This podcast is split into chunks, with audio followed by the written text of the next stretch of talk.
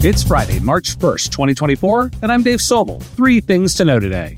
Rising borrowing costs impacts consumer sentiment, an untold economic story. Microsoft unveils Copilot for Finance and more Copilot in Windows 11. And some Friday big ideas on MSP 4.0, security, AI, and weight loss drugs. This is the business of tech. Today's episode is supported by CoreView.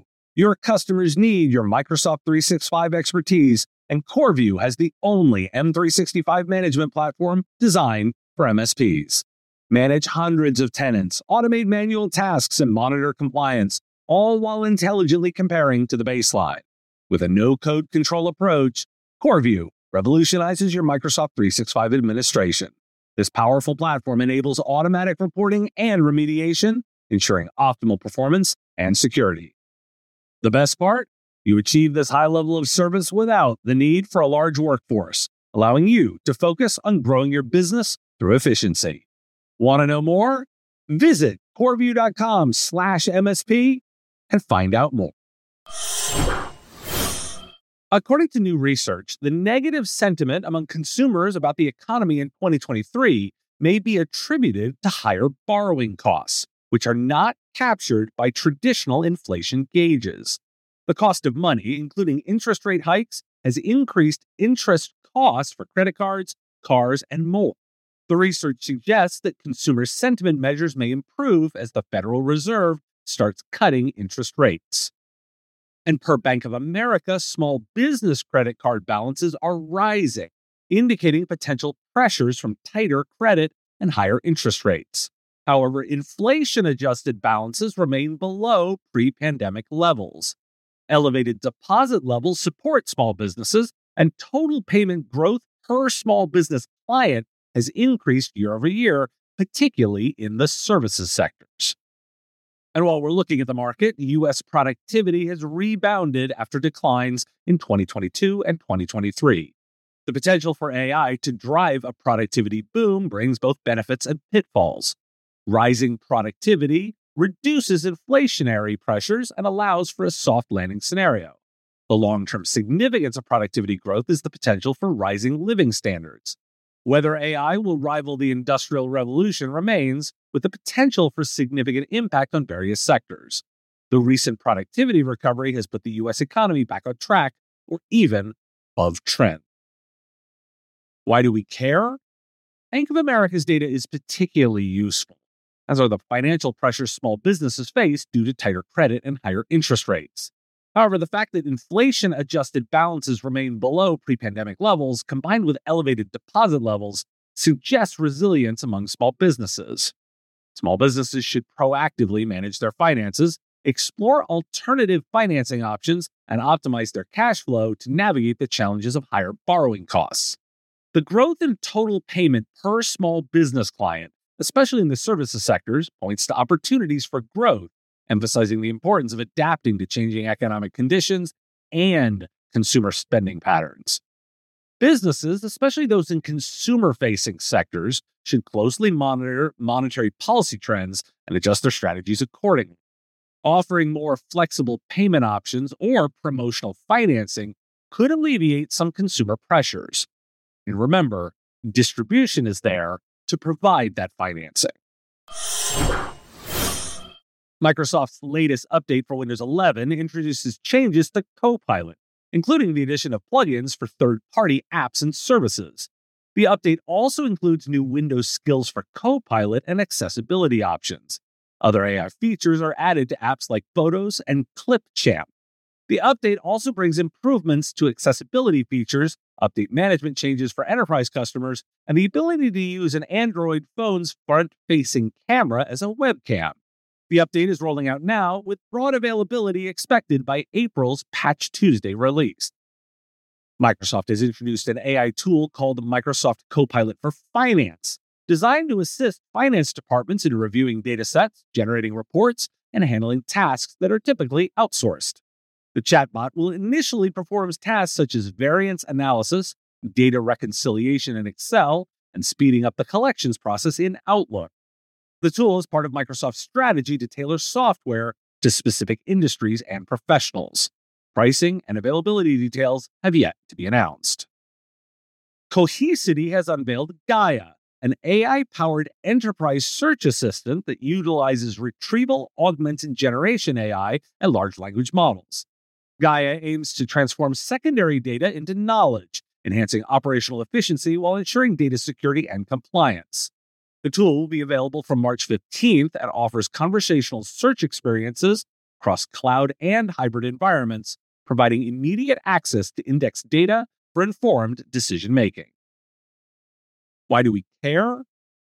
Microsoft wants there to be an AI agent for everyone, tailoring AI applications to address specific operational challenges and opportunities introduces a complexity of choice that will increase the opportunities for IT service providers.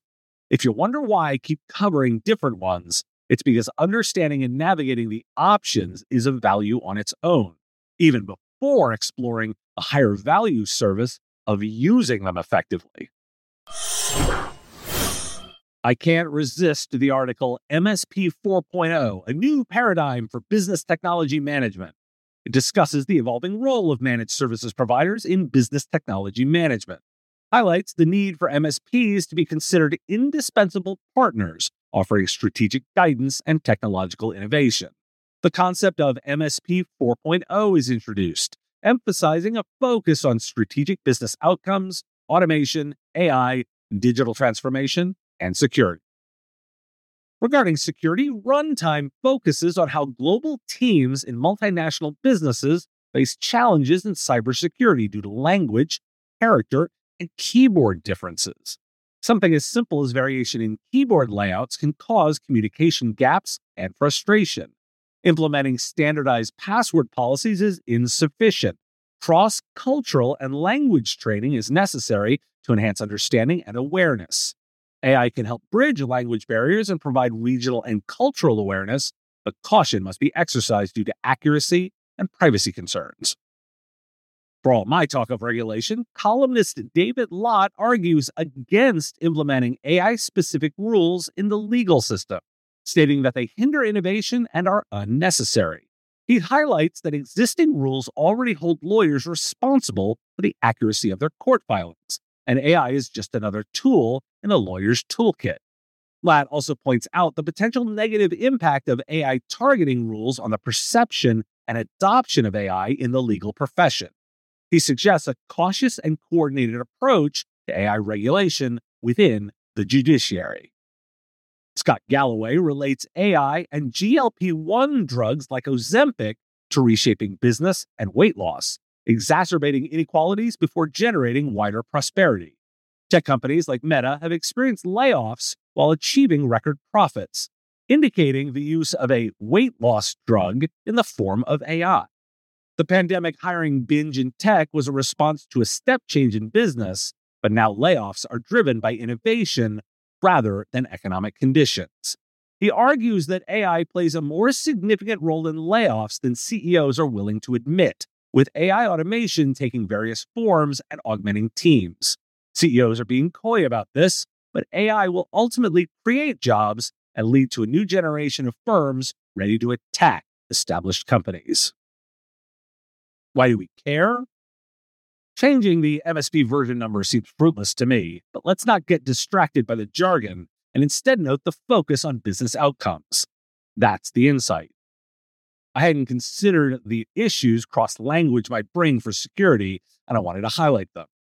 I'm considering which of these to go deeper for on Wednesday's live show. Let me know your preference. Thanks for listening. Today is National Day of Unplugging, which I wish I knew before I started work today. Have you got a question you want answered? I'm taking listener questions. Send them, ideally as a voice memo or video, to question at mspradio.com. I answer listener questions live each week on our Wednesday live show on YouTube and LinkedIn, 3 p.m. next week.